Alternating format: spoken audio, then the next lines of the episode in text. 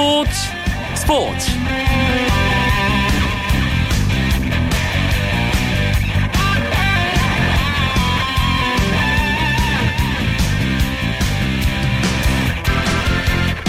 안녕하십니까. 수요일 밤 스포츠 스포츠. 아나운서 이광용입니다. 지난해 10월 시즌을 시작한 2014-2015 프로농구. 어느덧 정규리그 마지막 한 경기씩만을 남겨두고 있습니다. 이번 시즌 정규리그 우승은 울산 모비스에게 돌아갔지만 2위 자리는 원주동부와 서울 SK가 또 4위는 창원 LG와 고양 오리온스가 함께 올라 있기 때문에 마지막 경기가 끝나야 정규리그 최종 순위 각 팀의 자리가 정해집니다. 그만큼 치열했고 뜨거웠던 2014-2015 프로농구 정규리그 수요일마다 찾아가는 재미있는 농구 이야기 농구장 가는 길 시간에 2014-2015 프로농구를 정리해 드립니다. 오늘 들어온 주요 스포츠 소식 정리하면서 수요일 밤 스포츠 스포츠 힘차게 출발합니다.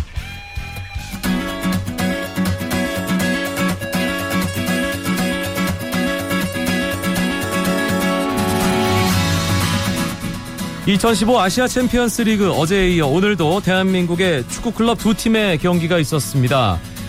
이번 예선 리그 죽음의 조로 불리는 H조 각각 1패씩을 안고 서울 월드컵 경기장에서 맞붙은 FC 서울과 가시마 앤틀러스의 조별리그 2차전에서 FC 서울이 1대 0으로 승리하며 승점 3점을 얻었습니다. 두 팀 전반에는 득점 없이 공방을 펼쳤는데요. 후반전 세트피스 상황에서 FC 서울의 수비수 김진규 선수가 오른쪽으로 흘러나온 공을 대포알 같은 오른발 슛으로 성공시키면서 1대 0으로 서울이 앞서 나갔습니다. 아, 후반 아, 종료 직전에 가시마 카이오 선수의 결정적인 슈팅을 서울의 김용대 골키퍼가 막아내면서 서울 1대0 승리로 기분 좋게 경기를 마무리했습니다. G조 수원은 베이징 원정을 떠났는데요.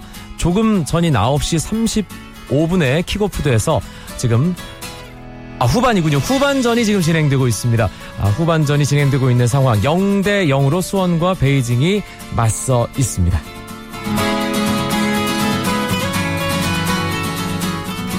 프로배구 오늘 한 경기가 열렸습니다.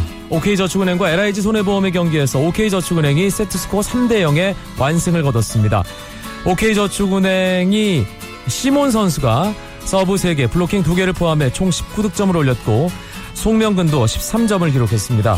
OK저축은행은 오늘 승리로 2위 자리를 다지며 3위 한국전력과의 승차를 7점으로 벌렸습니다. 플레이오프 경기 상대인 한국전력과의 순위 싸움에서 앞서 있는 OK저축은행 오늘 승리로 플레이오프 1차전을 홈에서 치를 가능성을 더더욱 높였습니다.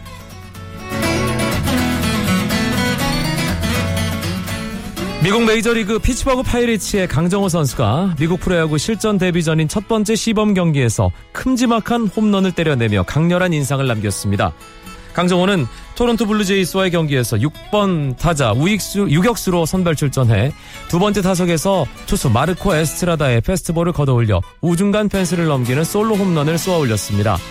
강정호 선수가 빅리그에서 통산 23승을 올린 베테랑 투수에게 홈런을 빼앗았다는 점 당겨서가 아닌 밀어서 힘으로 홈런을 날리는 기술을 제대로 선보였다는 점에서 큰 화제를 모았는데요. 첫 단추를 잘 끼운 것 같다고 자평한 강정호 선수 메이저리그 투수들의 페스트볼에 자신감을 갖는 계기가 될 것으로 보입니다. 내년에 열리는 2016 리우 올림픽에서 남자 축구의 아시아 지역 출전권이 지난 런던 올림픽의 3.5장에서 석장으로 줄어들었습니다. 원래 석장이던 아시아 출전권은 런던 올림픽 때 0.5장 늘었지만 이번에 다시 석장으로 복귀한 겁니다. 이에 따라 대륙별 올림픽 출전권은 유럽이 넉장, 남미 석장, 아시아와 아프리카가 각각 석장, 북중미 두장, 오세아니아가 한 장으로 결정됐습니다.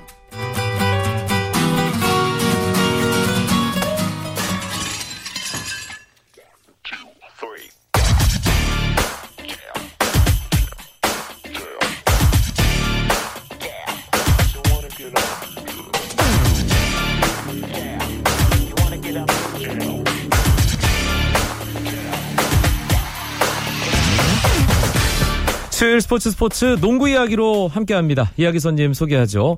오늘은 월간 루키 조현일 편집장이 농구장 가는 길을 가득 채워드립니다. 어서 오세요. 네, 안녕하십니까. 단짝은 어디다 두고 혼자 오셨습니까?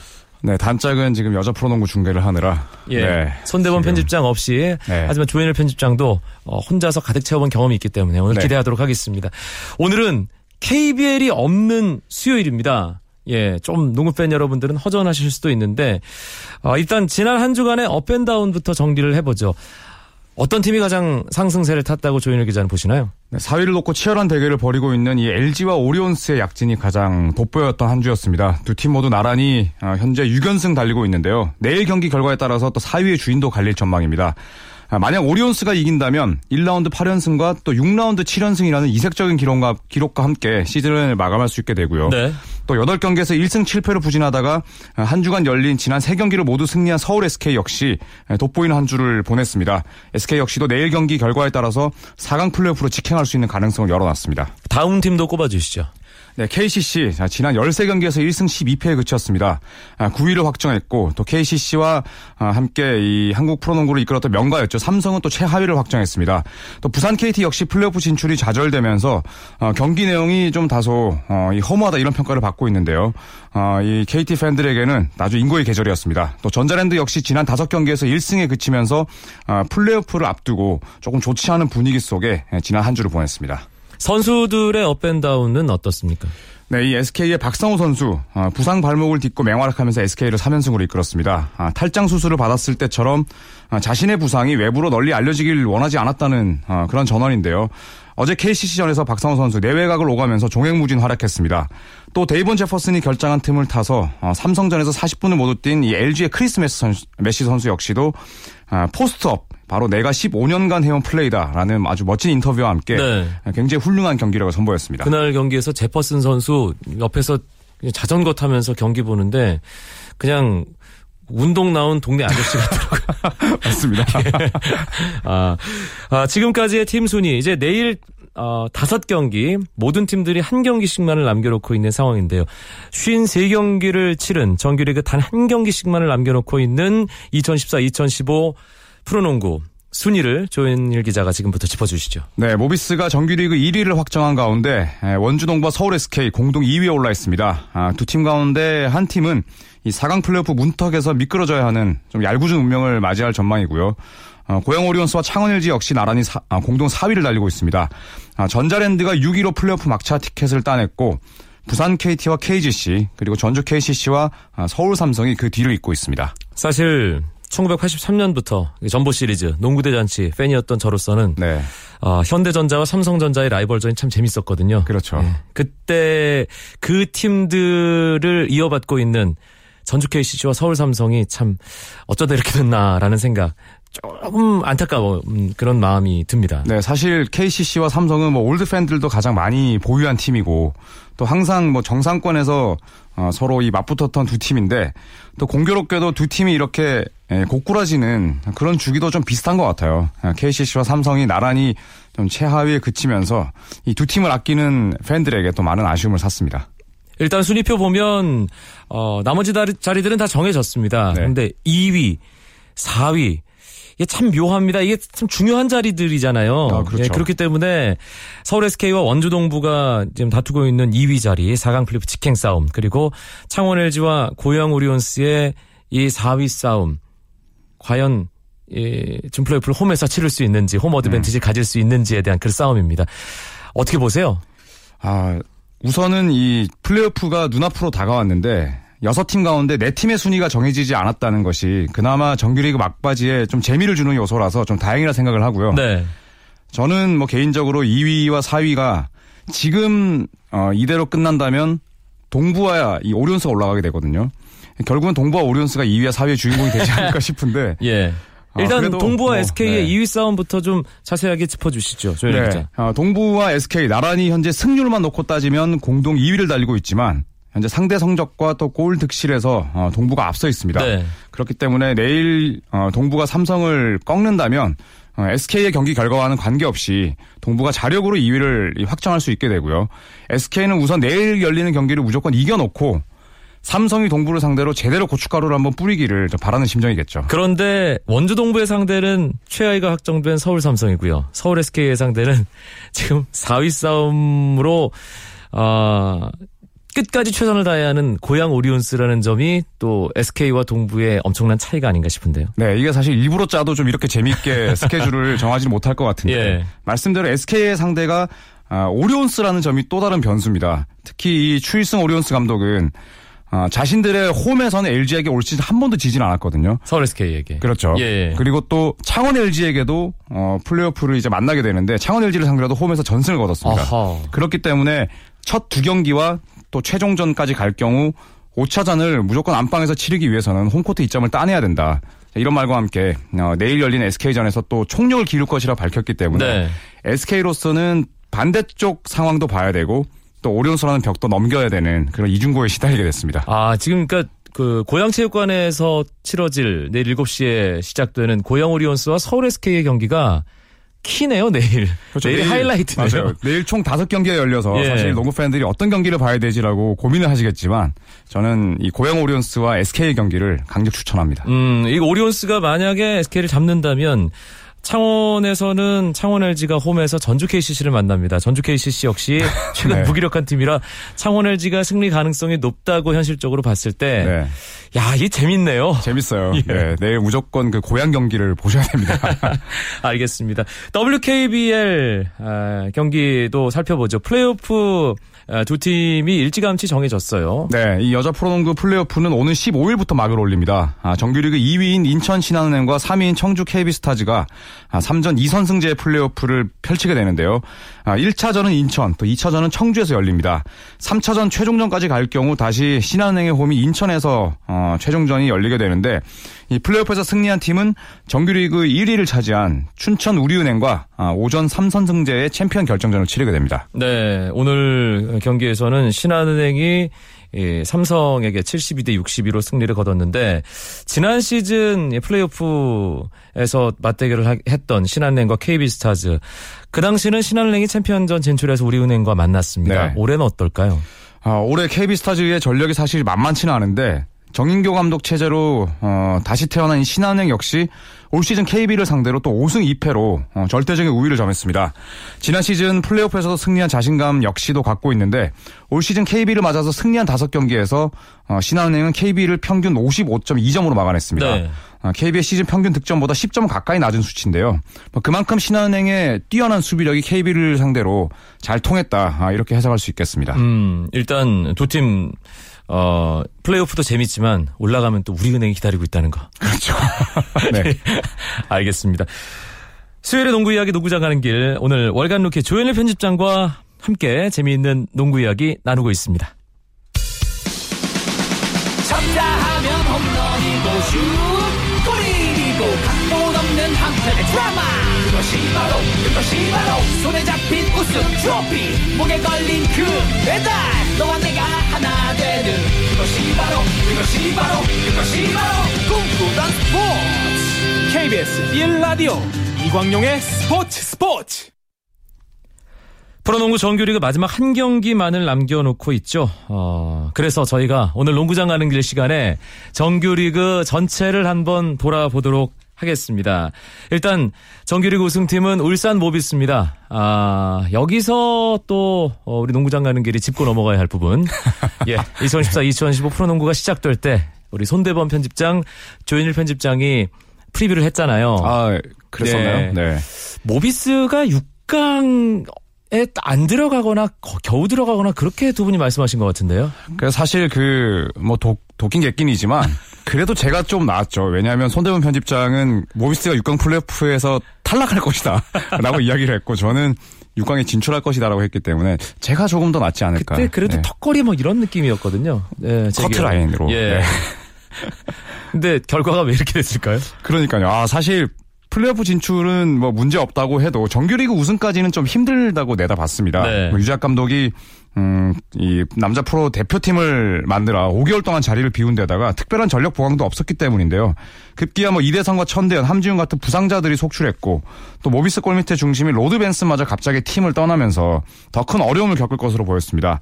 아, 하지만 모비스 쉽게 무너지는 팀이 절대 아니었죠. 뭐 양동근과 문태영, 라틀리프 3인방을 축으로 이 결속력을 다지면서 결국 정규리그 1위에 오를 수 있었습니다.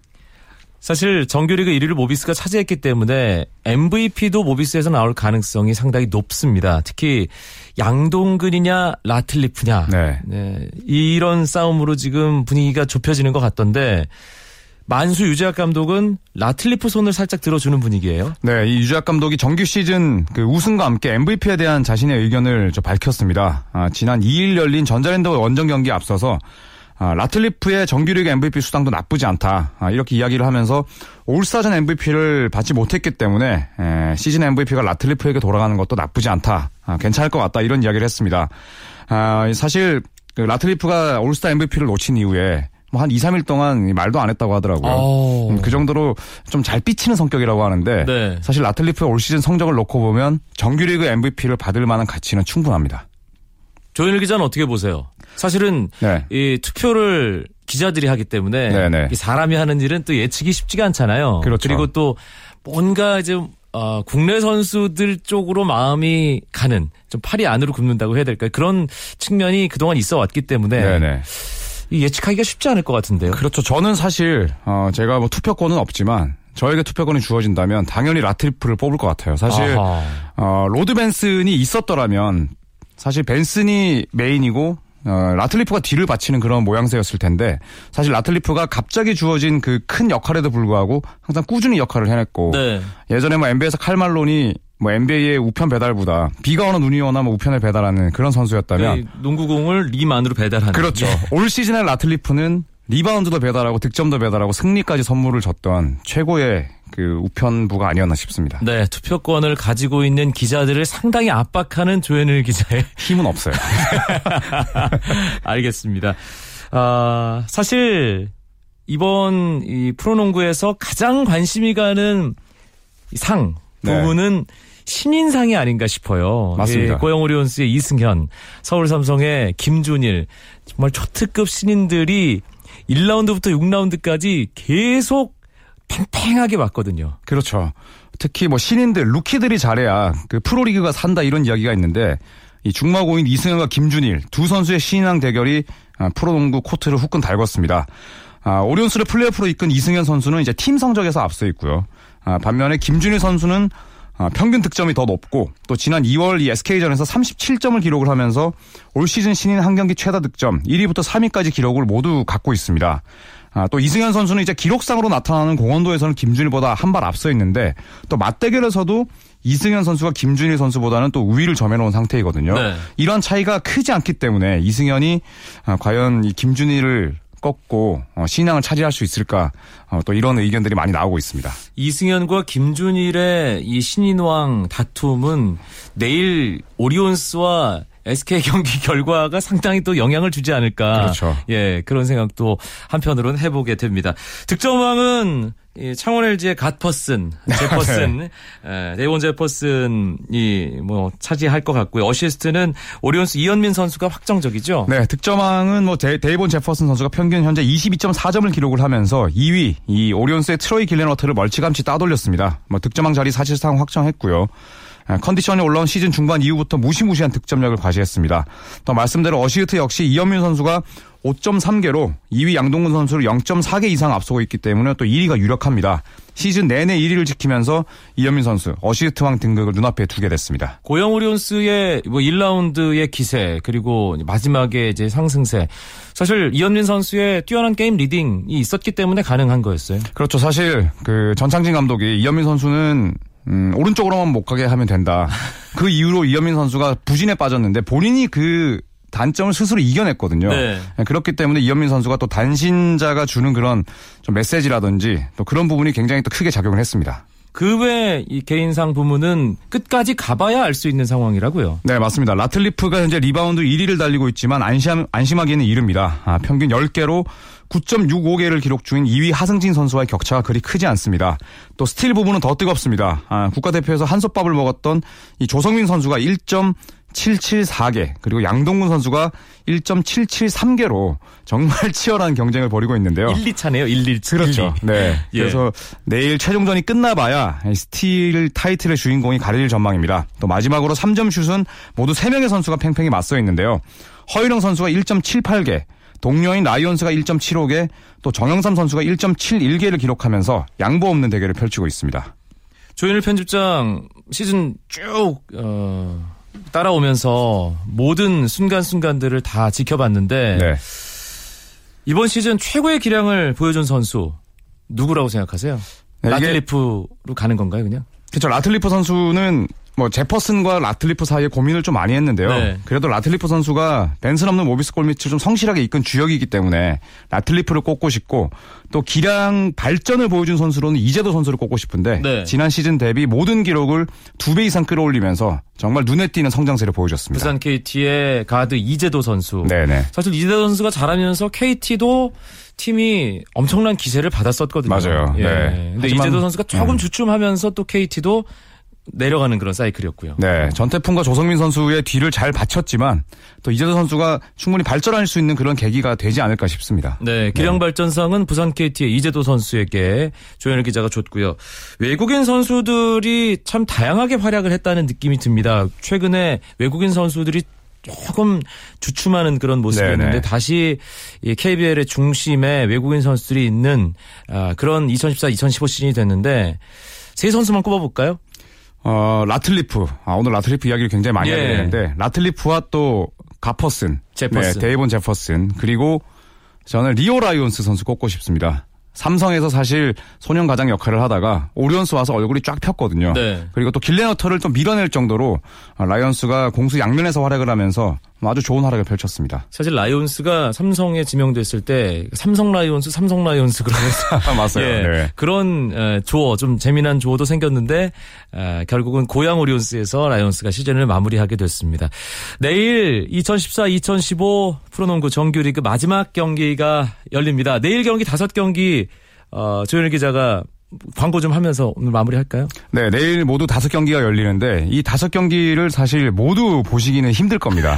그렇기 때문에 2위와 4위의 싸움이 걸려 있는 그 경기들 위주로 보시되 어, 고양 오리온스와 서울 SK 그리고 또 뭐 원주 동부와 삼성의 경기가 충분히 재밌지 않을까 저는 예상을 해봅니다. 예, 거기에 더해서 창원 LG와 전주 KCC의 경기도 곁들여 보시라고 말씀드리고 싶습니다. 아, 수요일마다 함께하는 농구 이야기, 농구장 가는 길 오늘 월간 루키 조현일 편집장과 함께했습니다. 고맙습니다. 감사합니다. 수원의 베이징 원정 아시아 챔피언스리그 조별리그 2차전 아, 후반에 베이징의 데얀 선수가 아, 수원의 골문을 열었습니다. 1대 0으로 베이징이 앞서고 있군요. 저는 내일 9시 35분에 다시 뵙죠. 아나운서 이광용이었습니다. 고맙습니다. 스포츠 스포츠.